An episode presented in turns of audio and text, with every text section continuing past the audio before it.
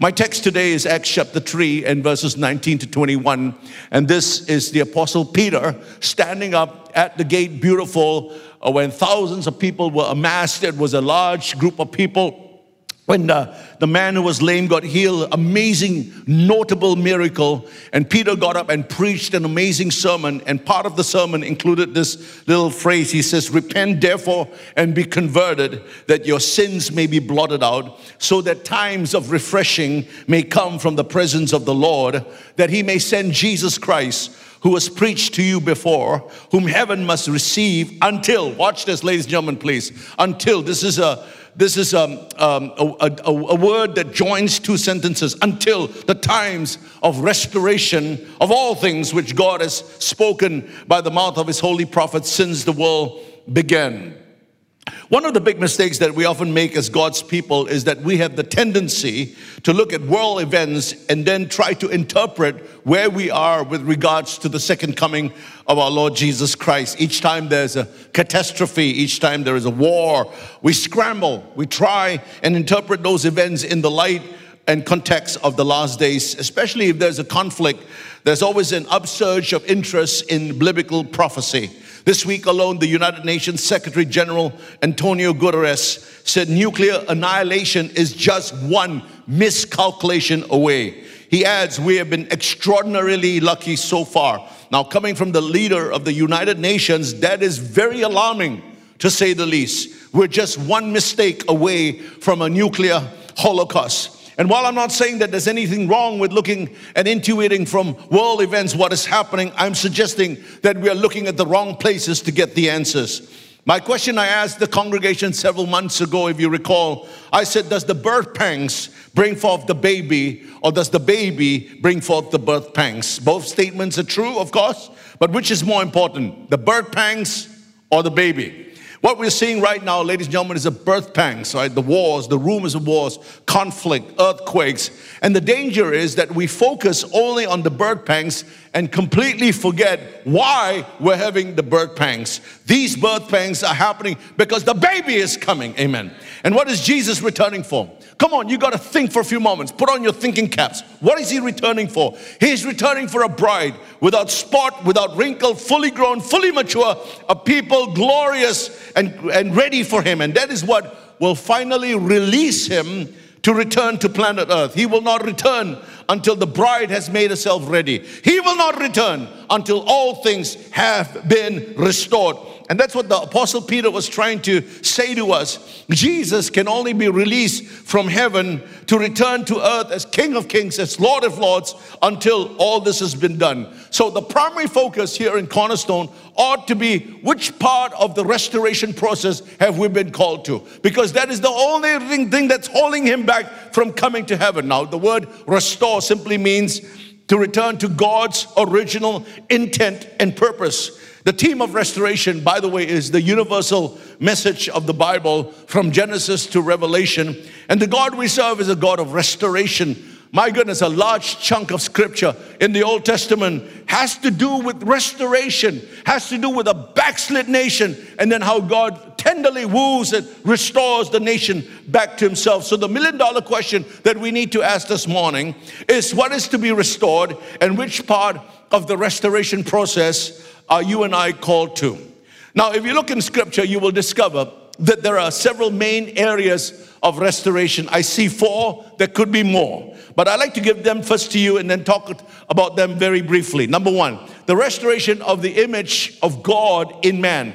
This is God's desire to bring us back to the state of Eden. And then number two, the restoration of the nation of Israel. Number three, the restoration of creation itself. And the number four, the restoration of the church, which is our subject matter today. Now, under the category of the restoration of the church, there are many subheadings. I will only select three this morning, and the rest. And the first one would be the restoration of the tabernacle of David, that has to do with intercessory prayer, authority, worship, and all those wonderful things. And then you've got the restoration of true apostolic and prophetic offices, and this is a very prophetic word, I believe, this morning, because I believe God is going to raise true apostles and true prophets. We ain't seen them yet, they're coming.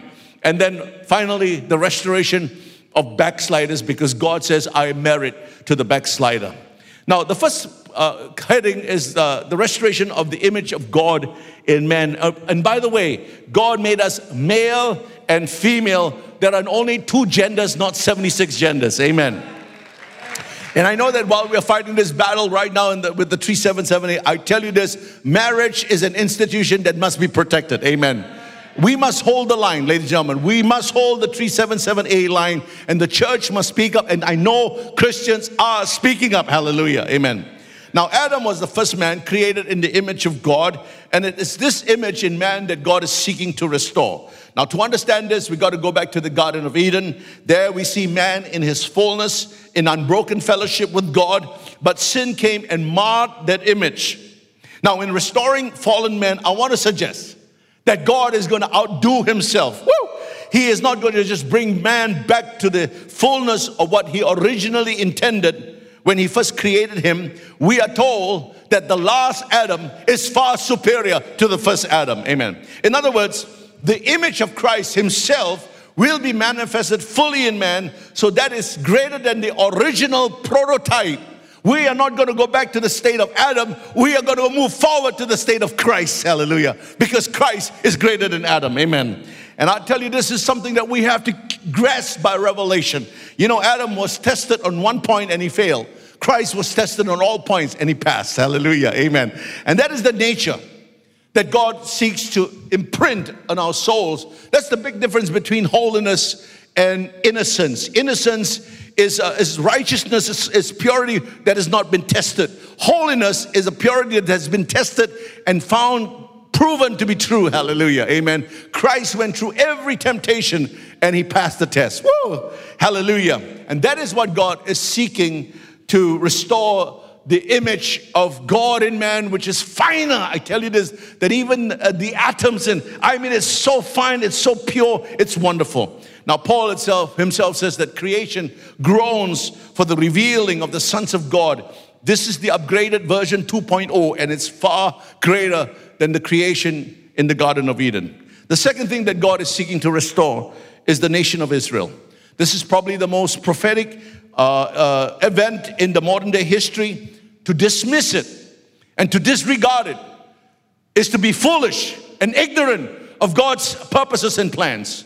I believe that this is one of the most significant parts of the restoration, and it happened in 1948 that when one day God created and birthed a nation. It was nothing short of an amazing miracle, and it was a fulfillment of Old Testament prophecy. Israel is the firstborn of nations, and that is non negotiable. You like Israel, you don't like Israel, doesn't matter to me, all right? As far as God is concerned, in the ranking of nations, Israel is always number one, the firstborn nation, and they will be numero uno all the time, all right? Israel was chosen to manifest the glory of the Most High, but she fell into great depths of depravity and rebellion for a brief moment. During the reign of David and Solomon, we see Israel beginning to understand her destiny. But she quickly slipped back into apostasy and idolatry. And God is going to restore Israel to a former glory and even greater. These, is, these are the things that are going to happen. Number one, the land, the whole land that God promised to Abraham, Isaac, and Jacob will be restored to Israel. That includes the West Bank, which of course is called Judea. The Bible never calls it West Bank, it's always called Judea. Amen. Then God is going to restore her descendants. There are currently 15 million Jews scattered around the planet. They will return to the land. God is going to has restored a dead language. Did you know that Hebrew was a dead language like Latin? No one was speaking Hebrew until the 19th century when God revived supernaturally the language, and today it's the national language of Israel. Never happened before in history. Hallelujah. God is going to also fully restore her capital, Jerusalem. I don't care what you say, Jerusalem belongs to God. Amen. And Jerusalem is the capital of the ancient people, Israel. And then in the last hour of humanity, God will seal the remnant and 144,000 from the 12 tribes of Israel. Finally, there will come a day, a day, a time somewhere in the future where Paul tells us that all of Israel shall be saved. That is restoration, man. That is restoration. It's so complete, it's so full, and it covers every aspect of a nation. Amen. And then the third one is the restoration of creation itself. We're told that before Jesus returns, there will be an earthquake so massive, so great, that it will change the very geography of the nations. Boundaries of nations will be altered. Nations, islands will disappear from the face of the earth. Cities will be raised. Mountains will be brought low. Valleys will be raised up. And all the nations will behold the glory of the Lord. Even in the animal kingdom, there will be massive transformation. The predators will graze with docile animals. The wolf shall dwell with the lamb. The leopard shall lie down with the young goat. The lion and the calf will feed together. The bear and the cow will graze. They will eat straw like the ox. A little child shall lead them, and they shall not hurt on my holy mountain. Why? Because all the earth shall be filled with the knowledge of the glory of the Lord as the waters cover the sea. Amen. Praise the Lord. The fourth area of restoration is the restoration of the church, and this is my main focus today because this is where my prophetic insight lies. What is the end goal of the church? What is the end zone? What is, what is Jesus returning for? He is returning for a bride without spot, without wrinkle. He is not returning for some whining, complaining child bride, but a fully formed, fully mature, drop dead, gorgeous bride without spot and without wrinkle. That is the end goal. And I tell you this, my friends, the process of restoration began the moment Jesus said, It is finished. Hallelujah. Tetelestai, that's the Greek word. Perfectly perfect, completely complete in every way, in every aspect. What does that mean? It means whatever needed was needed to be done for the restoration of all things has been accomplished. His death on the cross was so complete, so supreme, so final. Nothing needs to be done. And now all that's left is for the church to manifest that restoration. Now, the Acts of the Apostles, can I suggest to you, was the first great restoration movement initiated by God.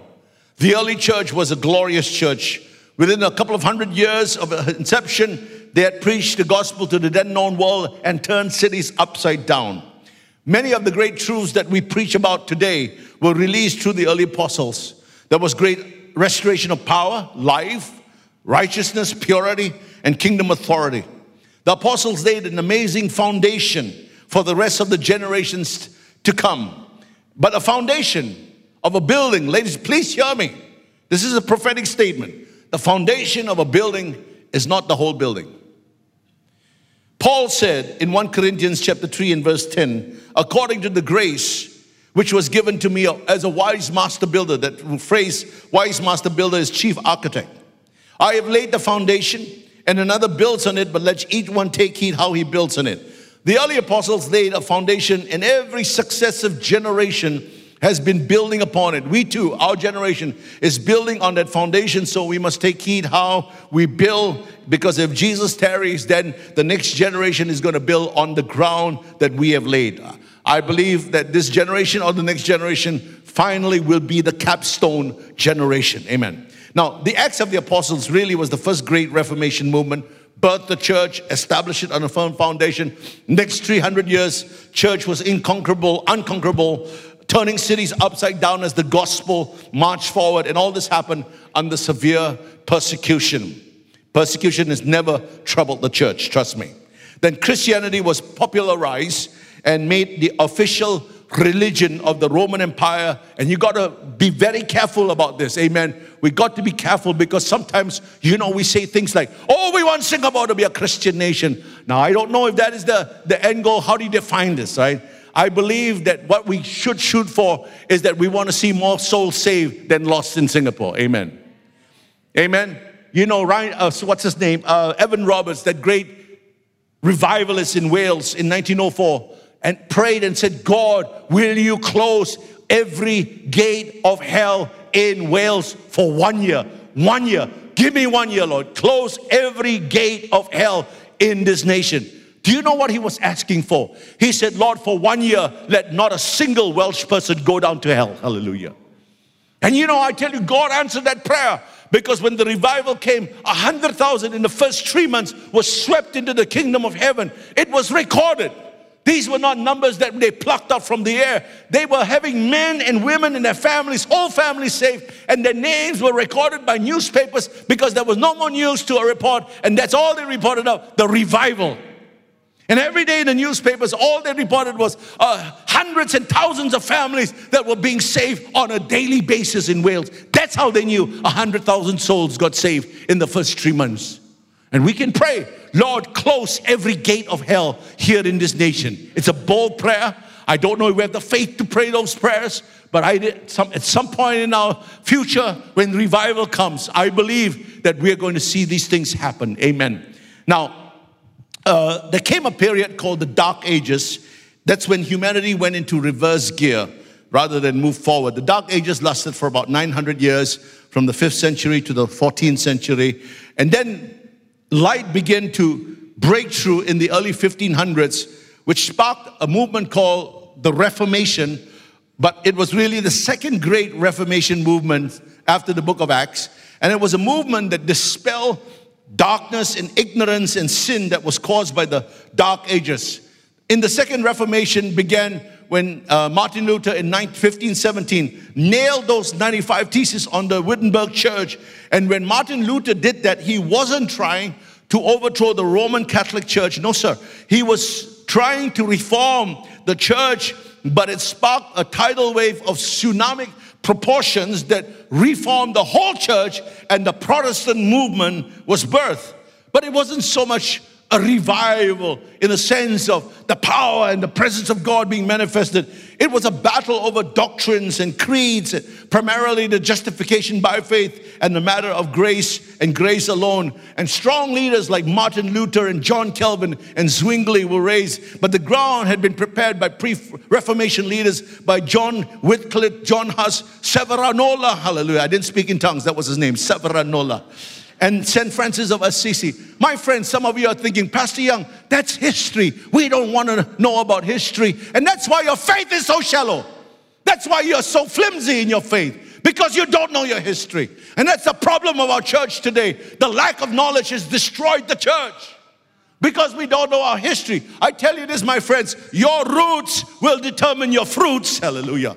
The stronger the root system, the better that's going to be the bountiful harvest, the more the fruit is going to be developed. And the reason why Christians are so uh, flimsy and so weak today and shallow is because we don't know our history. And we don't know our history because we don't take time and we're not bothered to go back and read about the wonderful history that the church has. Hallelujah. And I want to tell you this, my friends start reading about these men. They carried something of the presence of God. They knew God in a way we don't. And they were men that were, they were polemics, they were strong men that carried something and they were willing to die for Jesus. Many of them went to the stake, many of them went to the lions, many of them died for Jesus Christ, and they were made of a different metal. Hallelujah. Shakaba.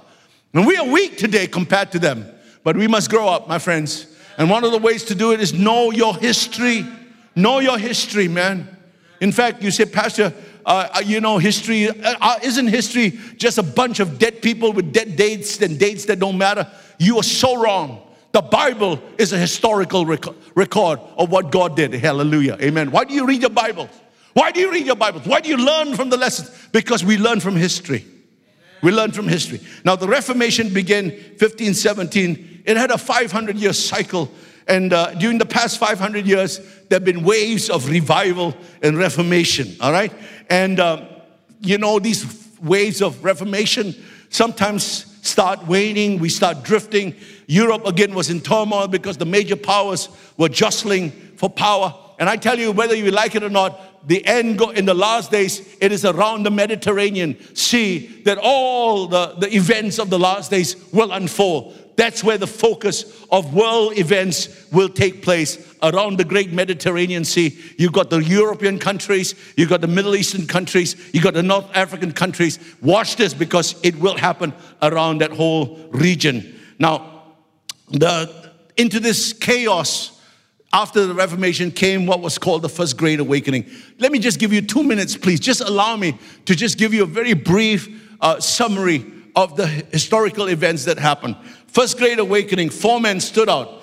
Count uh, Ludwig von Zinzendorf and the Moravians. Then you got Jonathan Edwards, you got Wesley, the Wesley brothers, John and Charles, and then you got George Whitefield. These four men were were they were men on fire, man. They sparked something, and it was the first great awakening. And then it waned down, and then there was a second great awakening uh, led by men such as Charles Finney, John Newton, William Wilberforce, and others. And then it waned down. And I would say the third great move is the Welsh revival, 1904, 1905. I've spoken to this congregation many times about the Welsh revival, so I won't go into it. I will say that in every revival, there was one firebrand who was the initial spark of that revival. And the man, of course, was Evan Roberts. You watch this, my friends, because God is looking for fire starters in this hour. He's looking for people that can start fires. Hallelujah. Spiritual fires. Amen. And those men are made up of a different metal. There's something about a fire starter. They're not concerned about the accolades of people. Listen, my friends, if you live for the applause of men, you're in trouble. Then when they stop applauding you, and then you, go, you find yourself spiraling into a cesspit of, of, of depression. You keep your eyes on Jesus, and the only applause you need is from Him. The only thing you want to hear are six words well done, good and faithful servant. We got to start living for the judgment seat of Christ. The two most important days in your life was the day you got born again and the day you will stand before Jesus to give an account of what you've done for what He has given to you. All right. The third one, of course, the fourth one is the Great Azusa Street Revival and of course was led by a one-eyed black preacher called William Seymour, very powerful man of God. And out of this Azusa Street was birthed all the great Pentecostal or the new Pentecostal denominations like the Assemblies of God, Church of God in Christ, Foursquare. All of that came out from the Azusa Street revival. After that, we had the Latter Rain movement. And in the Latter Rain movement, God restored the fivefold ministry and introduced the supernatural power of God back to the church. Men like Oral Roberts, Jack Cole, uh, William Branham, T.L. Osborn, A.A. Allen, Dick Iverson. I sent something to a prayer group yesterday uh, that I read from A.A. Allen, and a, and a lad was brought to him, and it was deformed, blind, deaf, everything. He cried out to the, he lifted the baby before the Lord and cried out, and he said two eyeballs popped out, blue eyes popped out from the, the babies, and then the deformed limb started to shoot out, and out of that form a brand new limb, and then the, the, the, the, the, the paralysis was healed, paralysis was healed, and then God healed the limbs and everything, and then the boys, from a little mass of, of human tissue, was formed a brand new boy. And the first words he said was, Mama when she saw his mother. But you got to read that testimony. When I read that, I thought, oh my goodness, we have not seen power like this ever, you know, in the church. And it's coming back. God is going to do extraordinary miracles. Amen. And then um, came the charismatic renewal. One of the key leaders of the charismatic renewal was Brother Brian Bailey, my spiritual father.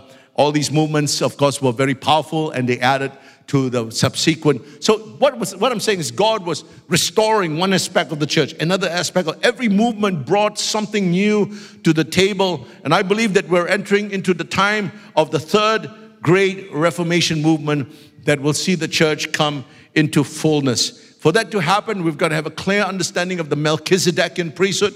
We've got to understand the firstborn sons and company. We've got to understand the manifested sons of God. And we need to understand the feast of the Lord, especially the feast of the tabernacles, because Jesus is returning at the Feast of the Tabernacles. There'll be a great ingathering in the last days. The sons of God would come into full maturity. We will be totally identified with the cross. The cross will once again be the one message that we will be preaching. All the ministries and the gifts of the Holy Spirit will be firing on full cylinders, and everyone in the church will be operationally ready and prepared for battle. Come on, hallelujah. That is the vision that God has given to me here in Cornerstone. It is to prepare the whole church for the battles that are coming. We got to be stronger than the world. Amen. When I was going, the last two weeks, when I was going through all this turmoil and the pressure, you know, with a lot of uh, things that was hap- swirling around, uh, I, somebody sent me a prophetic word, and the prophetic word was if you can't even run with men on, on foot, how can you run with the horses? when they come. And I tell you, that put steel in my backbone. And I realized, God, make me stronger than everybody else. Amen. Make me stronger. Amen. Put steel in my framework. Hallelujah. Let my head, forehead be like flint. Hallelujah. Amen and make me stand in the midst of great opposition. Hallelujah. I'm not afraid, my friends. I tell you this, I want to stand up, but I cannot, I will not suffer foolishly for my own sake. okay. The third reformation will bring about all the prophetic scriptures necessary for the release of Jesus I'll very quickly, very quickly, brief, go through three. Number one, we're going to see the restoration of the tabernacle of David. Amos chapter 9, it's, the refer, it's a, re- a restoration of intercessions, supplications, praise, thanksgiving, uh, prayer, great authority. Uh, oftentimes, when we think of the tabernacle of David, people go, oops, it's 24 7. Is Pastor Young encouraging us to do it 24 7? No, it's far more than that. The tabernacle of David was established on Mount Zion by King David, and it was everything God wanted in a house. Hallelujah. Amen. And if we're truly called to be Zion, then it follows that we ought to establish this tabernacle here of David in his house. It's interesting that when the Lord was using an adjective to describe his house, he said, My house shall be a house of prayer, right? He didn't say, My house shall be a house of praise. Is praise important? You bet. He didn't say, My house will be a house of teaching. Is teaching important? Of course it is. We all know how important it is. It's, he didn't say, My house shall be a house of good works, and the church should be full of good works. But he said, My house shall be a house of prayer for all nations because prayer connects our, own, our impotence with God's omnipotence. And the prayer is one thing that brings heaven down to earth. Hallelujah. Amen. If you look at the tabernacle of Moses, the one furniture just before the altar, the, the, the Ark of the Covenant, is the altar of incense, and that is the prayer ministry. And in the book of Hebrews, the writer of Hebrews takes the furniture and puts it within the veil. Interestingly, I, I, I, I it's, prayer is the one thing that gets you into the presence of God. And I want to encourage you not to compromise on your life of prayer. In fact, in this season in my life, that's exactly what God's called me to do. He says, I want you to start moving into a more secluded time of prayer because you need to stand before my presence. And, and that's what God's calling me to do. And, uh, you know, I get up, again, I want to just encourage you, get up early in the morning, every 4.45, alarm goes, I'm down, down, I'm downstairs praying.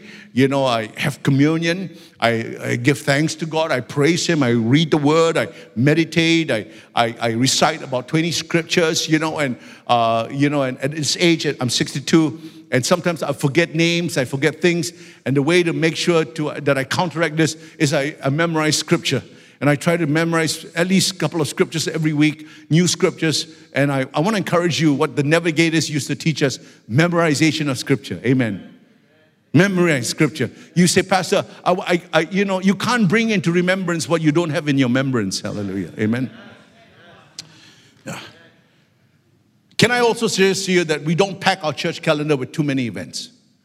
Sometimes we do that and the church burns out, all right? We've got so many events, and if you fight the battles that you're not supposed to fight, then you won't have the strength to fight the battles you're called to fight. Amen. All right, the second thing that we're going to see a full restoration is the restoration of apostles and prophets. The church is built on the foundation of apostles and prophets. You like them, you don't like them. I tell you this God will have his last say. Amen. Jesus Christ is the chief cornerstone. And God, every time He's ready to do a new thing, He raises up a new breed of leaders. And I'm seeing this happening right now in Singapore. God spoke to me many, several months ago. He said, I want you to watch those people that I'm raising up, and I want you to watch those that I'm setting aside. Because it's a new move, and I'm getting a new breed of leaders to lead this new move of God. Watch this.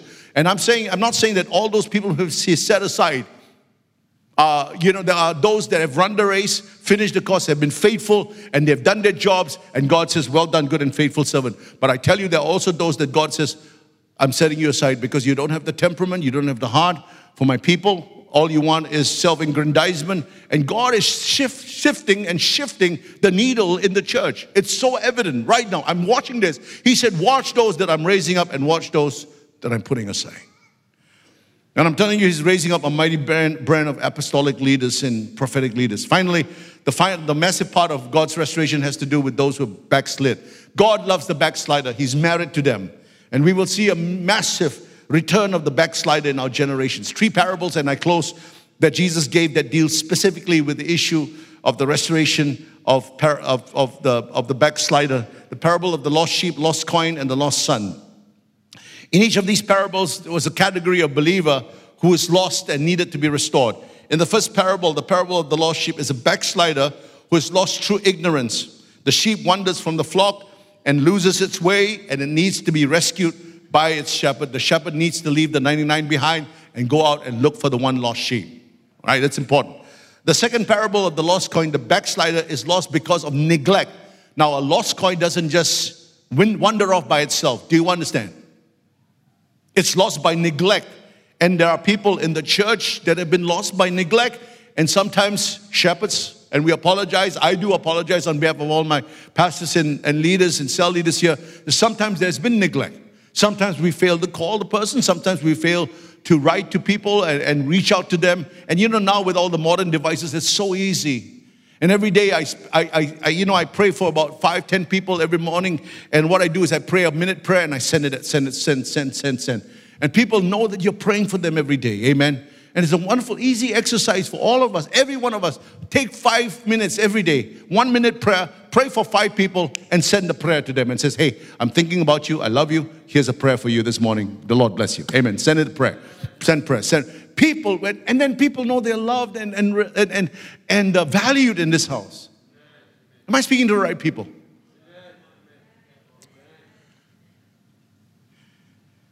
The third parable has to, in the first two parables, the shepherd went out to look for the lost sheep. The woman turned the house upside down to look for the lost coin, but in the third parable, the father did not go out. He had to wait because you cannot restore someone whose will is set against coming back. That prodigal son was prodigal man. He was, uh, you know, the father said to him, Before you go, boy, you know, you, you know the, the son comes to the father with absolute disrespect. He says, Dad, my inheritance, give it to me, please. You know, to the Jewish man to do that to his father when his father is alive is such a shameful thing. And the father doesn't remonstrate.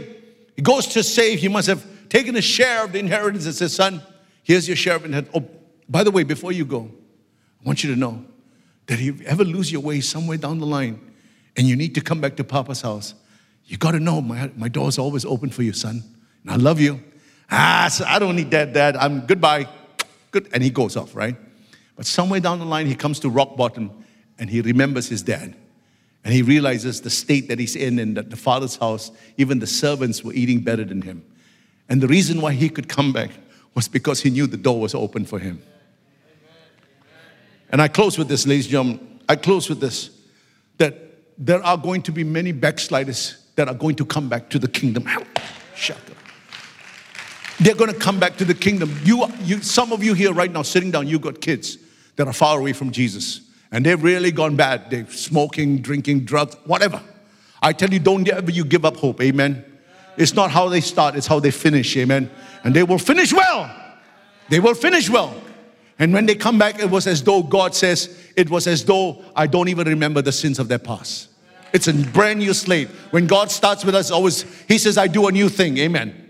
You know, I, this morning in my reading of scripture, I was reading Revelation 21, and the Lord said, Behold, I do a new thing.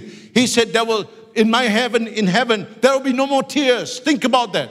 There will be no more sorrow. There will be no remembrance of the pain any longer. He will do a new thing, and when He does a new thing, it is brand new. Hallelujah. And when He restores those backsliders, they're going to come back and they're going to, it's going to be brand new. Hallelujah. You make me feel brand new, Lord. Amen. Hallelujah. it's an old song, by the way. And uh, I tell you this, the backsliders are coming in. Now, so parents, if you have kids that are out there, they're not wanting to come to church, they think uh, the church is legalistic. Uh, I, am telling you this, my friends, they are going to come back. You just keep praying. You don't lose heart. Amen. You keep loving them. You just say, son, I don't know where you are right now, but dad's always here for you. Mom's always here for you. And every time you come back home, this house is open for you. Sometimes they will steal from you. Sometimes they will cheat you. Sometimes they will take advantage of you. Don't stop loving them. Amen. That's what parents do. Amen. Amen. If you if you give up on your kids, it's all lost. You must never give up hope. Amen. I know what I'm talking. They will come back. They will come back to the Lord. Amen. And then I'll close. I'm sorry, I'm running five minutes late. I just want to close one scripture in Revelation 11 15. And the seven angel blew his trumpet, and there were loud voices in heaven saying, The kingdoms of this world has become the kingdoms of our Lord and of his Christ, and he shall reign forever. The, the key word is the word kingdom, all right? Uh, so I'm so sorry, the word become. There's a promise here that the kingdoms of this world will move towards a state of transition until they become the kingdom of our Lord and of his Christ. That's the ultimate destiny of the nations of the earth. It is to become the kingdom of our Lord. This is non negotiable. Now, the word become is the same word that was used in Matthew 17, verse 2, that described Jesus. One moment he was in the flesh, the next moment he was transformed, transfigured to become full of glory. One moment he was wearing ordinary garments, the next moment he was in garments of glory and white. And that's the word become. In other words, it's going to be instantaneous. One moment they will be the kingdoms of this world, the next moment they shall become the kingdoms of our God. It will be instantaneous, and the event that will precipitate this will be the second coming of our Lord Jesus Christ. The kingdom will be fully visible and fully manifested. And um, the word become gives us great hope. Why? Because a broken marriage can become a godly, happy marriage.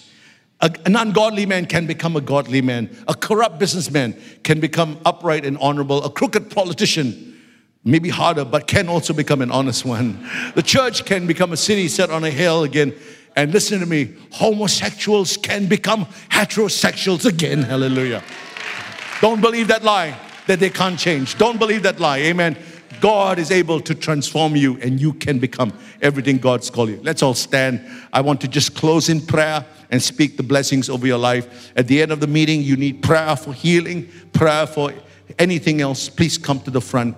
But I want to just give one word to those of you who are in pain right now because your kids are in a backslid stage. They are far away from God.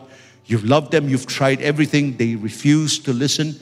Uh, and uh, don't give up hope because God is the God of restoration. Amen. And He's made a covenant with you. Hallelujah. You know, some of you need to hold fast to that promise that as for me and my household, we shall be saved. Amen. And there are some of you here today, and maybe there are some of you here, young adults, your parents have backslid. Your parents are the ones that are far from God. Don't give up hope. Amen. Keep praying for them. This is my, my exhortation for you this morning. God wants to restore to us, hallelujah, our families, our lost fortunes, those things that we've given up. My friends, I tell you this what we have given up for Him is nothing compared to what He has prepared for us in eternity. So many people say to me all the time, Pastor, you gave up this and gave up that. I said, What are you talking about? What are you talking about? Jesus gave up heaven to come to be with us. How can we even compare what we have surrendered at the altar? Come on. He is the one only that deserves the glory and the praise. And so, my God, today, I pray for every family. And I know that there are many here today that are going through pain because of backslid children. But Lord, I speak in the name of Jesus. And I call those children back.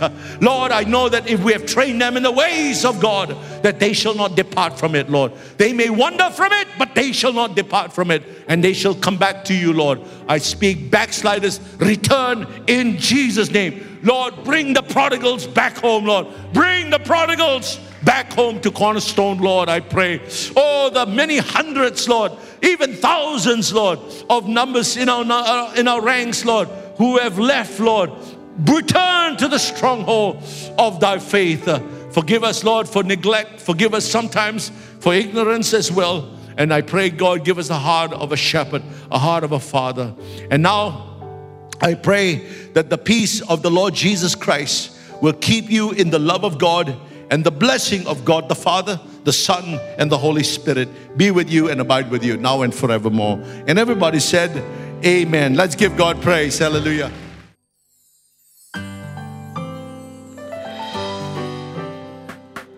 You've just listened to a production of Cornerstone Community Church.